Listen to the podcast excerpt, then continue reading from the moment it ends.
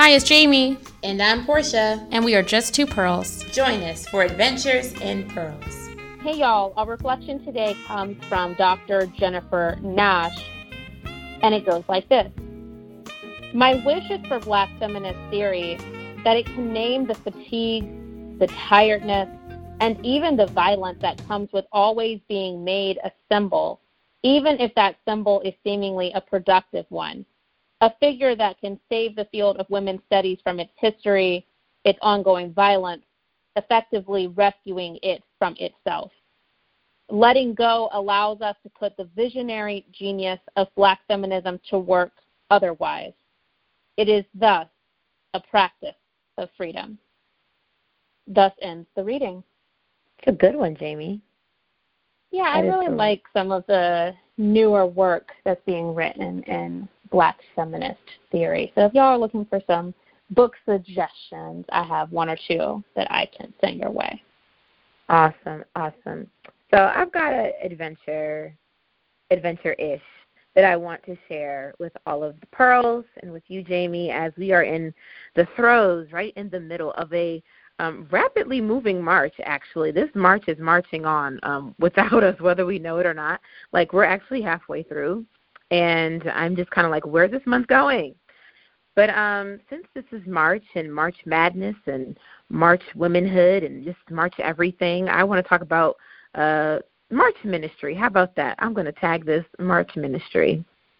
And so um, I am a woman in ministry, as everyone should know by listening to this podcast. If this is your first time listening to this podcast, Jaimie and I are both um, ordained Baptist ministers and um, I currently serve in uh, the capacity of a pastor to youth and children in New Jersey.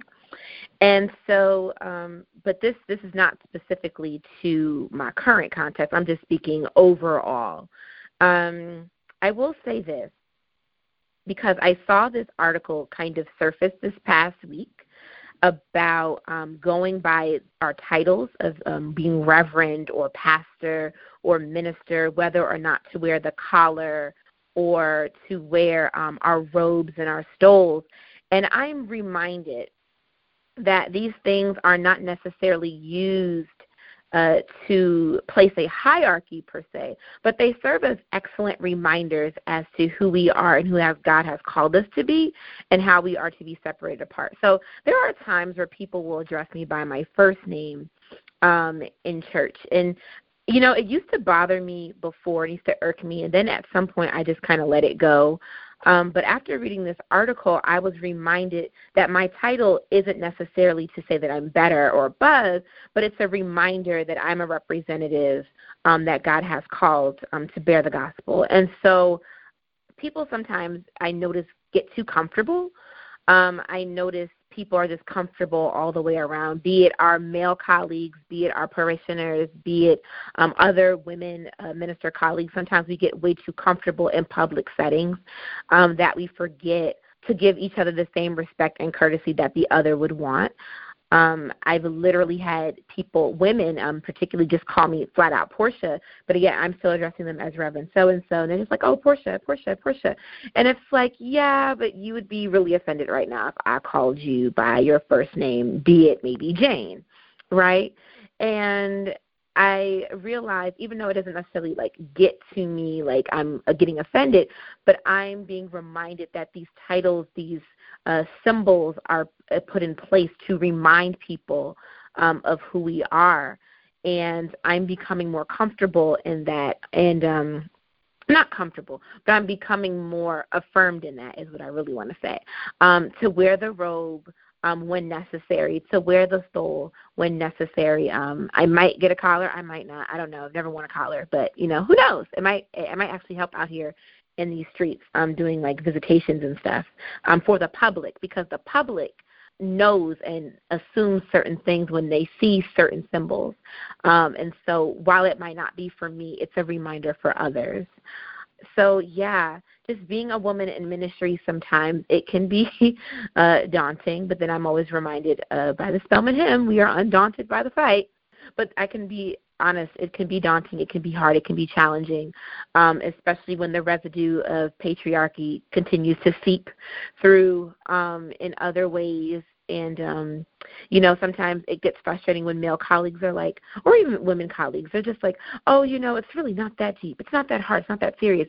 But I'm like, but you don't know what it feels like to walk in my shoes. So how can you project um, your experiences on on mine? Um, and so I'm just being prayerful, being mindful, just always being thoughtful. Um, treat women clergy uh, with the same love and respect that you would with a male clergy person. Um, yes, patriarchy and pumps is real, but I think we can all um, remember to come together around the table for common good, and that um, it it is a we are called by God, and God loves us all, and we're going to continue to do our work, and together we will continue to transform the world. Thank you so much for sharing that, Porsha. I think that this is something that we could have, honestly, a whole separate podcast episode about, whether it's in the church or just professionalism in general, how we ought to refer to people when we have permission to call people perhaps by first names or in more casual, informal ways. Um, what are the kinds of appropriate conversations to have with people and at what times? I think that's a big issue in ministry in teaching and just being a person in the professional world. When is it that you're supposed to bring your big, heavy personal issue?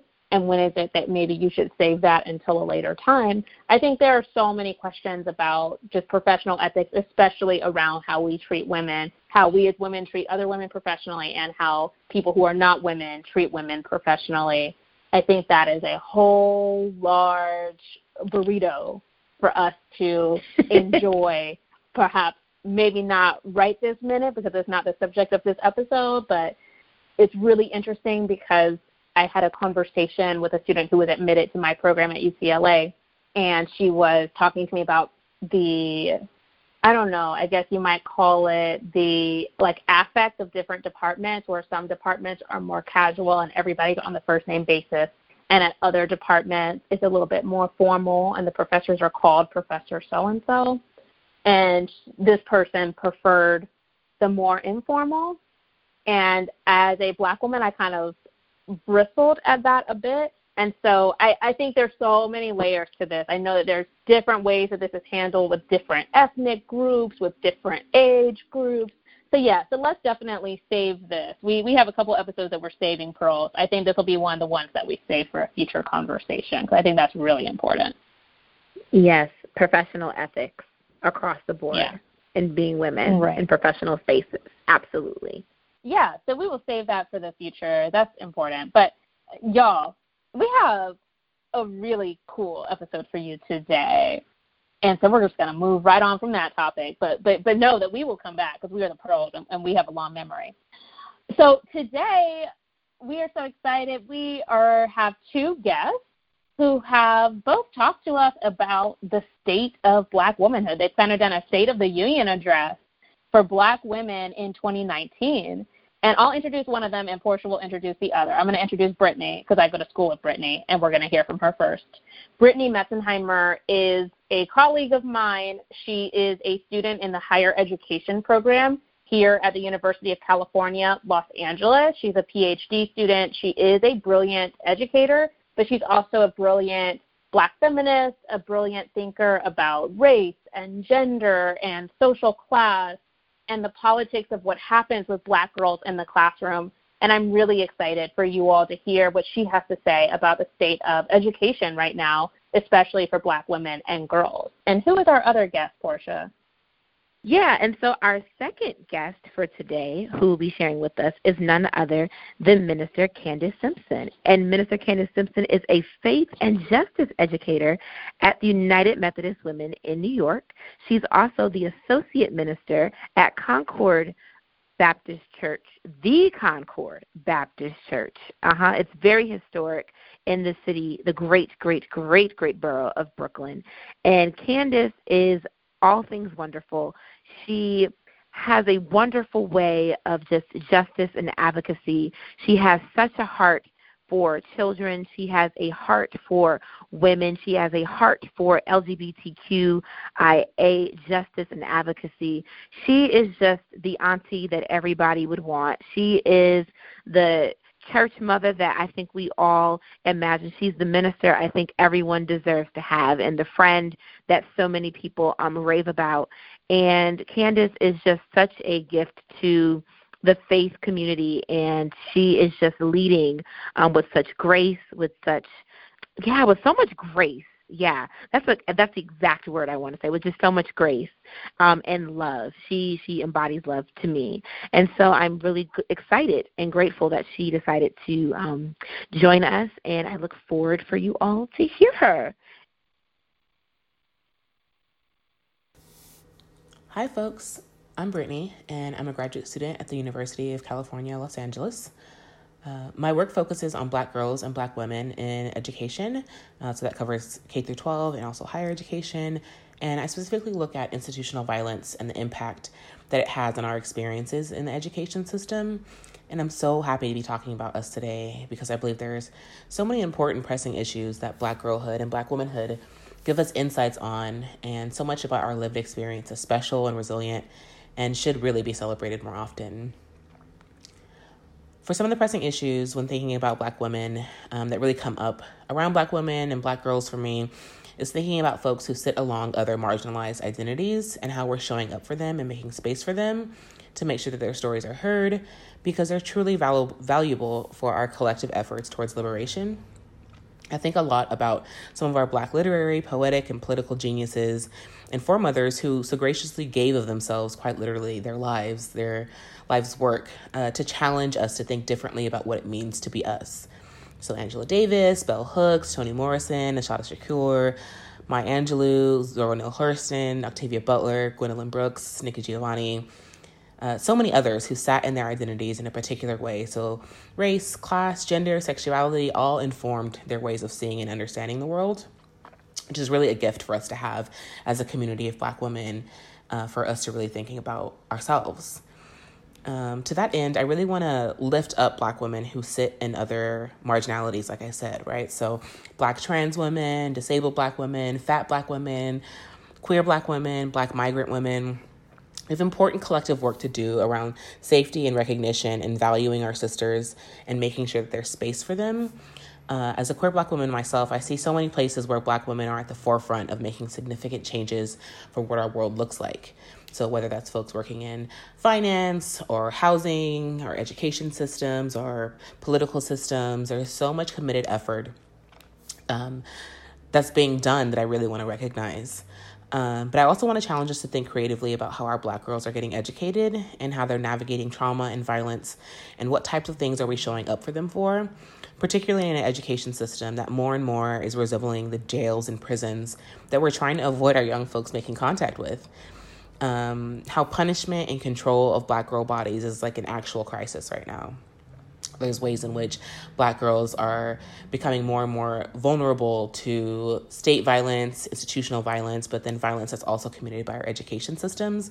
And that violence extends beyond curriculum or ideological, but there are ways that physically schools are no longer or increasingly becoming unsafe for them. And so we need to think about um, what types of interventions are we willing to invest in and think about to protect Black girls and Black girlhood, um, which is you know really an extension of protecting Black womanhood. And so part of that for me is when we think about the state of affairs for Black folks in this country, Black men can't be the default, right? Um, it really should be girls and Black women whose social position is unique, so that we have different insights about our world, whose um, experience of racial and gendered violence and whose uh, freedom is critical for collective uplift, right? For a, a collective freedom and liberation for Black folks. Uh, so much of the framing of our patriarchal heteronormative society is that we default to men as a way to gauge the health of entire race, which is just not successful. So I think about black girls and women who are victims of sexual assault or sexual abuse, whether that's by a high profile celebrity or neighbor or family member and we really need to think differently about the ways that we believe girls and women and we show up for them and keep them safe without re traumatizing them, providing them with resources and community and support. Um, there are definitely ways that Black women and Black girls have found ourselves. We, we found ourselves being centered in the news and media, which is great because it's giving us a level of visibility that we maybe didn't have before around particular issues. But then it opens up another layer of scrutiny and consequence or a downside that I think we want to make sure that people are staying mindful of for what that means to us and for us. Um, and how we're trying to collectively problem solve. Um, it's not enough to only uplift the stories of those who we believe are the perfect victims or quote unquote believable because they portray femininity or gender or race in an acceptable way, right? We have hood girl epistemologies and ghetto girl pedagogies. Um, these aren't oxymorons, but rather reflections of the brilliance and shine in all black girls and women, um, no matter where they're located uh, in our world, and we need to make sure that we're nurturing and supporting those embodied ways of knowing and understanding about the world. Um, and of course, we know that there are tangible ways for us to think about building community. So we talk a lot about shopping black, supporting black owned businesses, black women owned businesses. And, and I think there's also ways for folks with particular interests to support black women in the spheres or the places where you find yourself operating a lot. So, for example, I uh, practice yoga and I love art, right? So part of that commitment to doing those things means trying to support um, Black owned studios, Black run um, yoga spaces, or spaces that are at least Black affirming. Black woman affirming. Um, it also means thinking about how do we challenge places that are overwhelmingly light, white, like museums and art galleries, and overwhelmingly male, uh, and finding where Black women exist in those spaces and uplifting them, right? Uh, so I challenge you all to think about do you know five black women artists? And could you, you know, name them off the top of your head, folks who aren't Kara Walker, right? She's great and she's brilliant, um, but only referencing her is not enough. We have tons of other ways that black women show up in our cultural representations, and we should make sure that we put them in a spotlight in our culture, in our collective lexicon, of who we reference when we talk about art in a particular way, or who we reference when we talk about those who contribute to the culture, contribute to Black culture, contribute to American culture. For those folks who are who are really capturing the essence of Black experience, um, they're very much our, our our storytellers and the keepers of our history. So we need to make sure we recognize them as such. So this goes for all things that we consume and support. I think maintaining cultures and practices of care is critically important beyond this sort of new wave, you know, self care fad that people seem to really be taking up, but ways that we deeply care about one another and love one another is important. Um, I definitely follow a long tradition of Black feminists who, in spite of the circumstances, have hope for us and for our people. And I think that's what I challenge myself with and as an educator, as a continuous learner, as a person who's constantly trying to grow and evolve, is to do that from a place of love and hope. Earlier this month, my friend Porsha invited me to talk about the state of black girls in the church. And I sat at a blinking document for hours wondering what exactly I should say. The statistics exist. I'm not a researcher or a scholar of black girls, and there are plenty of people who study black girlhood and the challenges and opportunities for black girls. I am just a black woman who loudly hears the black girl inside of her yelling to come out and play. So, to satisfy her and her demands, I decided to listen to the black girl inside of me. This black girl inside of me makes me the minister that I am today. I hear her curiosity. I see her confusion. I feel her joy. I even hear her smart aleck backtalk. There are children inside of each one of us that child needs something, and when the child doesn't get it, the child will throw a tantrum. As a minister, I find that people don't want to know what God says alone. They want to know what God says to our situation. Why should we trust some thousands year old book to give us advice when we also know that such a book has imprisoned us, literally and figuratively, in so many ways?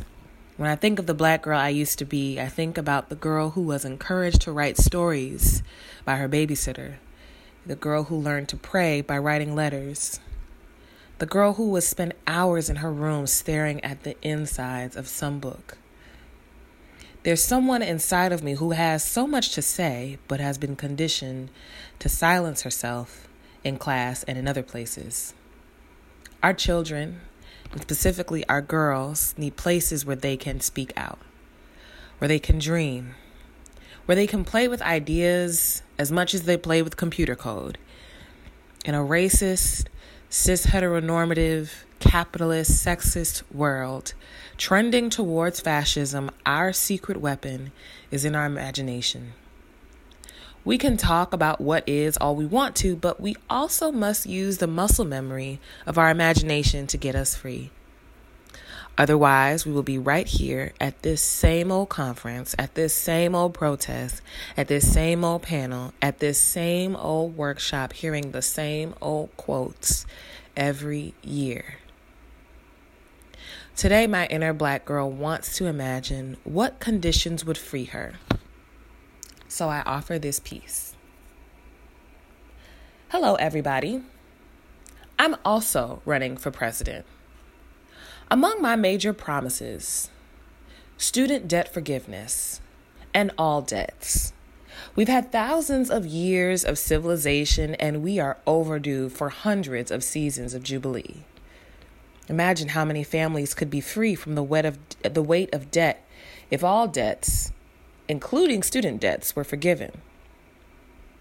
A program where we take over the numerous empty condos that rich people use as investments so that everyone can have warm and beautiful homes. A service where you bring your hair products to the airport and you store them in a little locker, and other people can pick up what you left behind. So think of it like Uber for hair care products, except it'll be free and will save black people millions of dollars in shea butter that they had to buy while traveling because they'd rather spend $7 on new shea butter than 25 or $50 for checked baggage. Free vacations for everyone, and a built in friend who just took a vacation to say, You aren't letting anyone down by turning off for four days. I'll cover for you.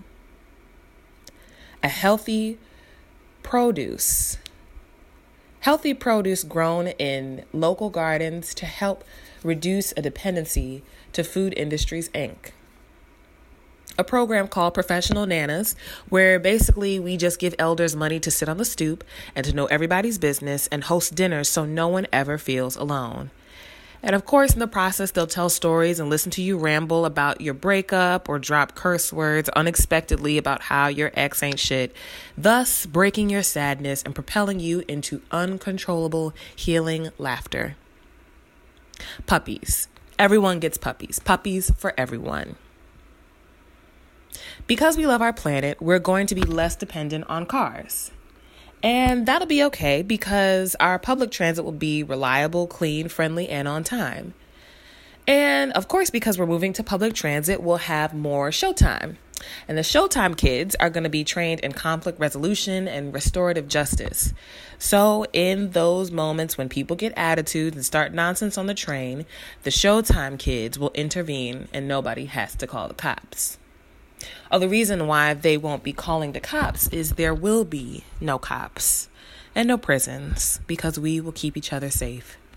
We'll invest in social workers and healers and teachers, doctors, sanitation workers, and other essential jobs. And because in the future, no one will be in financial need, no one will need to commit crimes of desperation. There will be no such thing as sexual assault because everyone will feel free to have the desires they have and they'll practice healthy boundaries. And no one will exploit or coerce or force another to do something they do not want to do.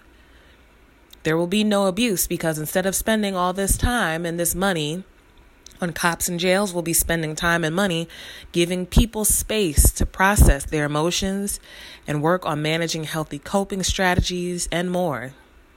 We'll get to the root of each problem because we'll have the time and resource and the cultural norm of doing so. So, this is my platform for president. There is no donation link. But instead of donating to my campaign, give money to someone in your local community who's already doing this dope work. Imagine that. Okay, so we are very grateful to Reverend Candice and to Brittnee for being our guest on this episode of Just Two Pearls. We hope that you have learned a lot from both of them and that you are leaving inspired and empowered for the journey ahead. But let's go ahead and finish up this episode with, you guessed it, a petty pearl. Yes, always. So I just kind of want to loop back to Porsha's adventure from earlier, uh, which was about the way that she is treated as a black woman in ministry. And as we are here in the middle of what the Pearls have dubbed Black Women's History Month, I think what Patty is not listening and hearing and believing black women. And I think there are so many examples of this all around us. We don't even need to name names or say specific circumstances. And I think we need to stop doing so much looking outside of ourselves, so much accusing others and pointing fingers at others. And we've talked about this on the show in the past. But what black women really need, I think this is, you know, also a direction that we're headed in in terms of just black feminist and womanist work as well. What black women really need in our families, in our houses of faith, in our neighborhoods, in our schools is truly the kind of justice that is intimate, that's firsthand, that can be felt in the immediate and in the here and now. And so, what I would say to those of us who are black women is that it's petty not to look another black woman in the eye and to truly see her and acknowledge her and believe her. What I'll say to those who are not black women is that it is petty not to look a black woman in the eye and to see her and to hear her and to believe her and to take her seriously. And so our charge to you on the in the middle of this pearly Black Women's History Month is to believe Black women, to trust Black women, to listen to Black women, to take the needs of Black women seriously, and to advocate for justice for yourself if you are a Black woman and for Black women if you are not. And I think it's petty to do anything else. Porsha, I think this has been a really fun episode, and I'm excited to see where the rest of this month will take us. March is a long month. Ditto. I agree. So we will talk to you all next time here on Just Two Pearls. Thanks for listening. Follow us on Facebook, Instagram, and Twitter at Just Two Pearls. And you can email us at adventures at justtwopearls.com. And remember, cultivate the pearl within you.